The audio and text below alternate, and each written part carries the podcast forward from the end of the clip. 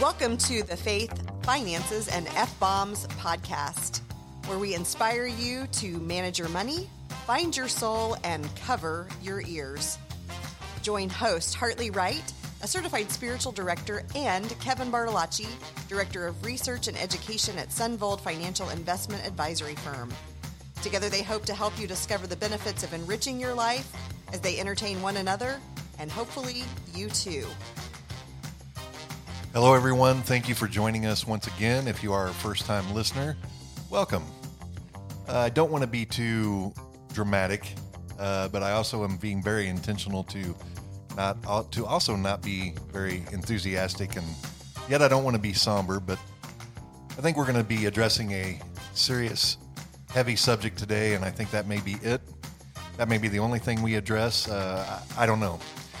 Um, but I'm pretty sure we're going to cover this topic because it's pretty heavy. Ideally, this podcast, each and every episode, ideally, if we wanted to do it this way and we're intentional about doing it this way, ideally we would have one short segment that dealt with uh, faith, one short segment that addressed finances, and then another segment that addressed uh, an explosive topic or something of interest that frustrates us in some way. Today, we're dealing with what I would consider an explosive topic in more ways than one.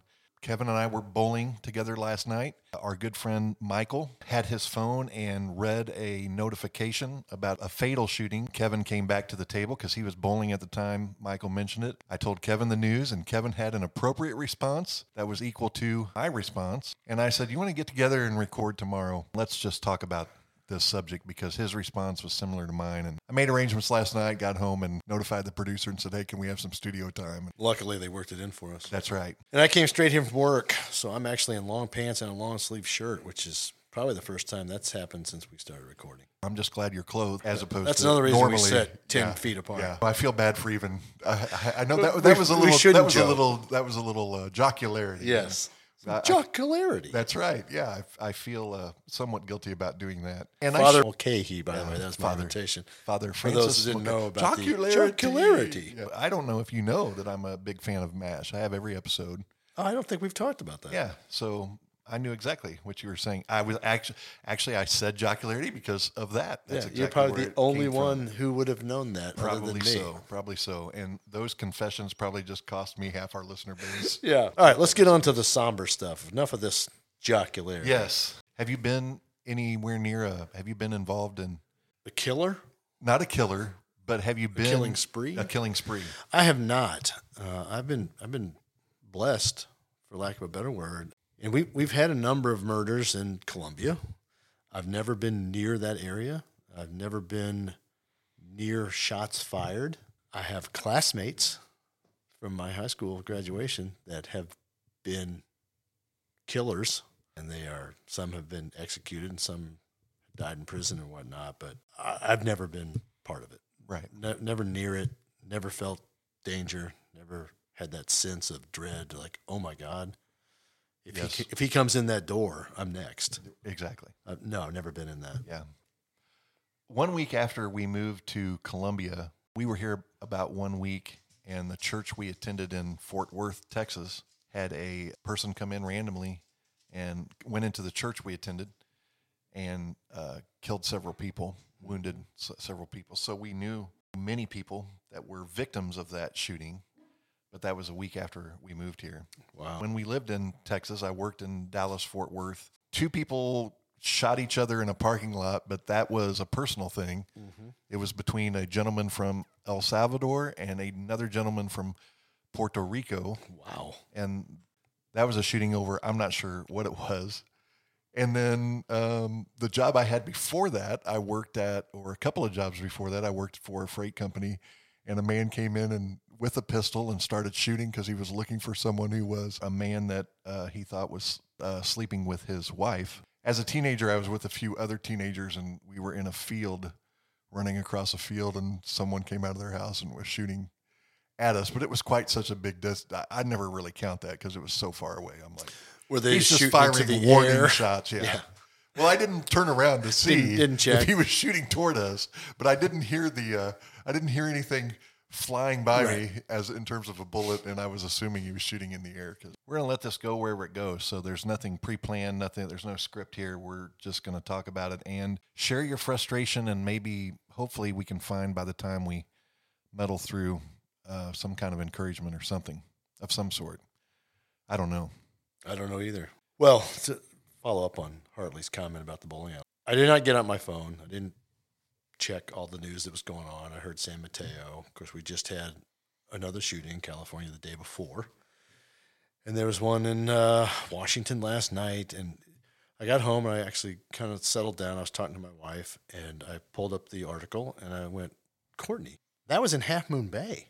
And for those of you that don't know, my sister in law, Courtney's sister, lives in Half Moon Bay. So I asked, Have you talked to Electra? She said, No. Do you think I should call her? Now they're two hours behind us. This is around 10 p.m. our time.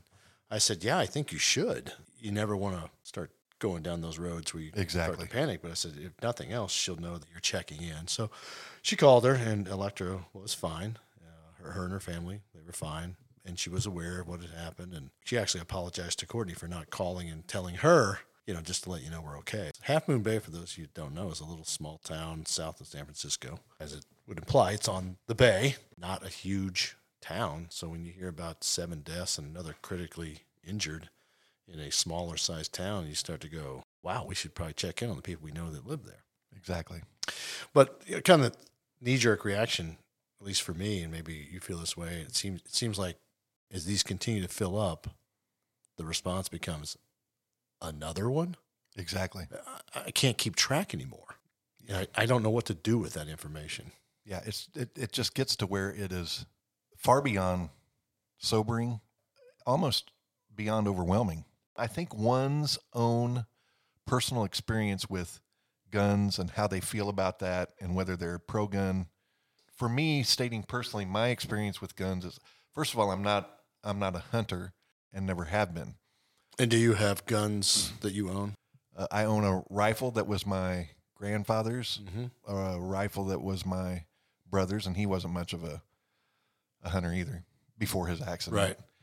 And then I have a pistol that it's just a hand pistol that was my father's, and the only reason he had he owned it was it was uh, the gun that he had to purchase when he was a security guard for a brief period of time with Pinkerton Security in Kansas City. I guess my answer is really no. I don't own guns for personal protection Yeah. or safety. My whole gun history is we were in the state of Missouri uh, as I was growing up. We were required to take a hunter education course that taught you about gun safety. We had riflery, archery, archery, things like that. That would be junior high. In high school, the father of one of my close friends actually was a gun dealer. It wasn't his main occupation. He was actually a school administrator, but his dad, Larry, said, you shoot him, you got to clean him. and because he was a gun dealer and would sell them, we really had to clean them. Right. So I'm like, oh, this is one reason I'm never owning a gun. I don't, I don't want to clean like this. Uh, but we just did it. We actually would go out to a wildlife area out uh, outside of town, and we filled up two liter bottles of you know with water, Mm-hmm. and took video cameras. And I mean, it was more just for fun of watching things. But and, and he, he actually did have a 44 Magnum, so it was kind of dirty Harry, Yes. if you know that reference. Uh, uh, you know that was a scene. That was a scene that we filmed where we just imitated that with the 44, and then I also did a little bit of skeet shooting when I was in high school with some other friends. I pastored a church, a rural church in South Missouri, and one of the members of that church was a deputy sheriff, and he had a Glock, so I shot the Glock gun a couple of times. That would have been like 1992, and then the next time I shot a gun was probably three years ago, three or four years ago, at an event you were at. Yes. The The meat, and skeet. The meat and skeet. I did some One of my favorite events of all time. skeet shooting there. Did you shoot? Did you? I did, Did you? yeah. Okay, so Poorly, yeah, but I did shoot. I do not own a gun. My father has some guns, like your family. There's some that were passed down from parents and grandparents. Somewhere in our family history, we have a gunsmith that was somewhat famous. and My dad has bought two of his rifles, long rifles from the 1800s, and he wants to pass them down to us. They're not being fired, they're definitely display. But he's got shotguns and he's got some pistols and whatnot, an M1. Uh, and I've shot quite a bit at his house when we were growing up. He actually uh, left those unlocked, and we I'll never forget. We were shooting in the side yard, and we lived just off the edge of town. And at one point, a patrolman pulled up, stopped in our driveway, wanted to know if we knew anything about anybody shooting guns out there. Right. Well, of course, we lied our ass off. Uh, I had been shooting red winged blackbirds, and this was with a six shooter, a 22 caliber Right. pistol, which you're not. I don't think you're supposed to be able to hit a red winged blackbird from that distance with that gun, but I did, and I thought I was so busted. I thought he was going to see the dead bird and was going to arrest me. I was probably 13 or 14 years Right. old, so I, I'm not anti-gun. I don't own one, but I, I don't care if you want to own Right. a hundred of, Of them. course. I don't care. No other nation has more civilian guns than people. know that comes up a lot, especially in our culture in the United States. We are a gun owning culture. There's something unique about the DNA of Americans. I've, I've thought about this for decades. I don't know if it has anything to do with the fact that a lot of us came here because we didn't like where we used to live, and there was a lot of space, and we took it Right. from those people that used to own it, claimed it as our own, and uh, guns were part of the fabric of the Western migration. You know, we're kind of done migrating. That and have been for Yeah, I mean, a hundred and some odd years, and yet we we own more guns than any other country on the face of the earth. We have more homicides. We have more accidental deaths. I mean, there's just something about the American DNA that I don't completely understand. Har- Hartley and I both looked at the same article and have it in front of us. The headline is Three Weeks and 39 Mass Shootings. This is America in 2023. Being a numbers guy, it's kind of stunning when you think about 39 mass shootings. And I will say this did not include the one from Washington that happened last night. This Right. article already printed. So, I mean, we're already at 40. And actually, I haven't checked in the last few hours. Courtney was trying to tell me about two that happened in Louisiana yesterday when I was telling her about this one. I'm like, I didn't even see those. I don't have time to keep track of them. It's it's happening so fast. I can't keep track. So it, it almost feels like as a as a nation, we this kind of the reaction now is like, oh, another one. How many died this time? Where was it? All right, so I'm gonna try to find this thing that Courtney was talking about. Baton Rouge nightclub shooting injures 12 one day ago. Well, two days ago, Shreveport, Louisiana, eight people shot in a home in Louisiana. So that must be the two in Louisiana she was talking about. yeah. Eight people shot at a home two days ago, and 12 people shot at a nightclub. Well, I guess if 12 are injured and none die, it's not a mass shooting, according to the FBI. Three had to die. three had to yeah three have to die. So that doesn't even go into the statistics. No. Yeah, so we had on January 22nd, the two Louisianas and a Mississippi. And then on the 23rd, we had two Californias and an Illinois. Uh, one was in Oakland, one was Half Moon Bay. So it was two different locations. And then this is Chicago, Illinois. And then today we've already got uh, North Carolina. Oh, I didn't know about that. Yeah. It's happened today. Reed Springs. We had no mass shootings on the 18th, 19th, or 20th of January. So those were three days three of days nothing. And then we started piling them up. Three on the 22nd three on the 23rd and one already today that's been reported. And it's not even nighttime yet. So in 20, 2018, there were 336 mass shootings. Let me just put these together so we have it in impact. 336 in 2018, 417 in 2019, 610 in 2020, 690 in 2021, 647 in 2022. And I remember 30 of those in 2022. 30 of them were in December. Because I remember, oh I remember just being somewhat astonished at that, that there's so we had 30 30, in december of 22 we already have over 40 in, In january, of January 23. 23. it's a bad trend right. we're not here to offer solutions uh, Right. god knows there's people who are much more educated about this than we are and they haven't found a solution yet Right. but it's definitely a trend that seems to be getting worse. Uh, I'm not exactly sure why. I don't know that anybody is. You know, how do we deal with it? I don't want to become numb. I don't want to have the next one that hits the page and me go, eh. Uh, what is that? Is that 52 now? I I don't want to be I don't want to be that type way of either. statistician. And all of this is on the heels of a story that I'm still struggling th- two weeks later to wrap my head around how a six year old can have a gun and shoot a teacher at, at, Mhm. at nearly point blank range at the age of six. Yeah.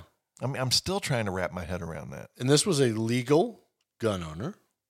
She, at least the way I understood the, the story, she yes, had this taken story some came out in the last uh, 48 hours or so. yeah, Yeah. to put it on a top shelf of a closet. Now, I don't know if it was in a locking mechanism or something of that nature, but it wasn't like she left it on the, the bedside table. Like I say, you scratch your head and go, what? I think one of the reasons why I wanted to talk about this here is because it seems like so many people that surround me are just not affected by it. They don't have a reaction when they hear about this shooting. Mm-hmm. There was more than one person I mentioned that to, and it just didn't even faze them. Did not even faze them. Yeah, I know when I read it, I was just stunned. I Yes. mean, my mind was racing, going, six year old taking a gun to school. Yes. How is that even possible? And pulling it out and shooting yeah. a teacher. Had, had a bullet in it. yes. It wasn't like click. It had a some kind of trigger lock on it, so knew how to Oh, wow. knew how to disengage that trigger lock. How does that happen at six years of age? Not sure. On the positive side, you might say at least the kid was learning a lot about guns and you would hope gun safety, but somewhere the message got lost that it was okay to take that lock off and shoot your teacher. So Yeah. may- maybe there were good intentions, but bad results. I, I don't know. And the updated story included prayers and well wishes and kind words about the teacher from the family. Yeah. I think they even spoke well of the teacher of how So it wasn't a kid that got disciplined, got mad, brought that- a gun and shot the that's teacher. That's what it seems. I mean, we Yeah. don't have all of the details in that, but Mm. from tw 2015 through 2020, there were at, at least at least they don't even know for sure 2070 unintentional shootings by children under 18 Mhm. in the United States. It resulted in 765 deaths Wow. and almost 1,400 injuries. 765 people are killed by children under 18 in a five year period unintentionally. So accidental deaths. a study published late last year in the JAMA Network Open analyzed firearm deaths over the past three decades, a total of more than 1 million lives lost since 1990. Mm-hmm. You remember the Gabby Giffords, and she got shot at one of the campaign events. And these are NRA members. And I thought they had an interesting stance. They said, look, we're not, because that's the big fear, right? The NRA keeps saying, you're never going to take my gun away out of my dead cold hand or whatever the phrase is. Exactly. And that's a, a, a way to generate some fundraising every time Congress, every time we have one of these mass shootings, and if it's a Democratic Congress, there's this fear that there's going to be this, I guess, guys in black in the middle of the night are going to come take your guns away. And I, I feel confident when I say this. That's never going to happen in this country. Oh, I, I would. I don't know why. I mean, we saw it happen in New Zealand after the, the church attack a few years ago. They just they came and said, "That's it, we're done." But it's a much smaller country. It's an island. I mean, th- that's never going to happen here, in my opinion. And yet, that seems to be the fear that drives up the fundraising and a lot of the protests against any type of gun control. But I remember Mark Kelly and, and Gabby Gifford said, "Look, we are NRA members to the core. We own guns. We support it, and yet we feel like something needs to be done." legislatively. And I would love to believe that legislation would solve all our problems, but we know it doesn't. Um, there's there's a, an old law. Perhaps you would like to speak to this. My recollection was it's from one of the original commandments. It says, "Thou shalt not kill." That law has been on the books a long time. An incredibly It long. Doesn't time. seem to be working. so I don't think we can legislate this, and that seems to be the knee jerk reaction most of the time. Uh, although now it seems like we're in a period of numbness. It does. As we said earlier, another one. Thou shalt not kill is there for a reason. It dictates how we are in relationship one to another, but also it says something about the value of life. I do think it is important to present something to note on the side of faith for uh, Christ following people. Uh, this, this might be a good time to bring attention to what the Bible has to say about this topic, which will give us insight into and help us understand how God feels about this issue.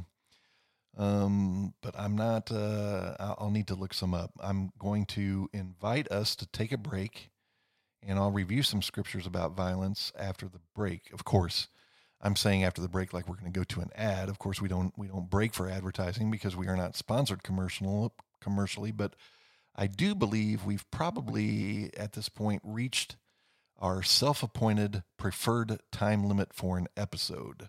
So, listener, we'll pause the conversation here, ask you to sit with what we've shared so far, reflect on or sort out your own feelings or frustrations, and join us when we pick up the conversation on the next episode of this podcast.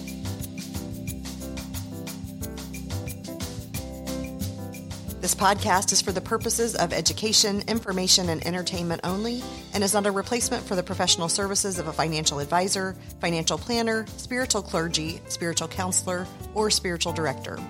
We suggest you seek out a trained professional for help with your financial and spiritual needs. The views and opinions expressed by the host and guest of Faith, Finances, and F Bombs are solely their current opinions based upon information they consider reliable but do not represent those of people, institutions, or organizations the host and guest may or may not be associated with in professional or personal capacity unless explicitly stated. Any views or opinions provided by the podcast host and guest are not intended to malign any religion, ethnic group, club, organization, company, individual, or anyone or anything.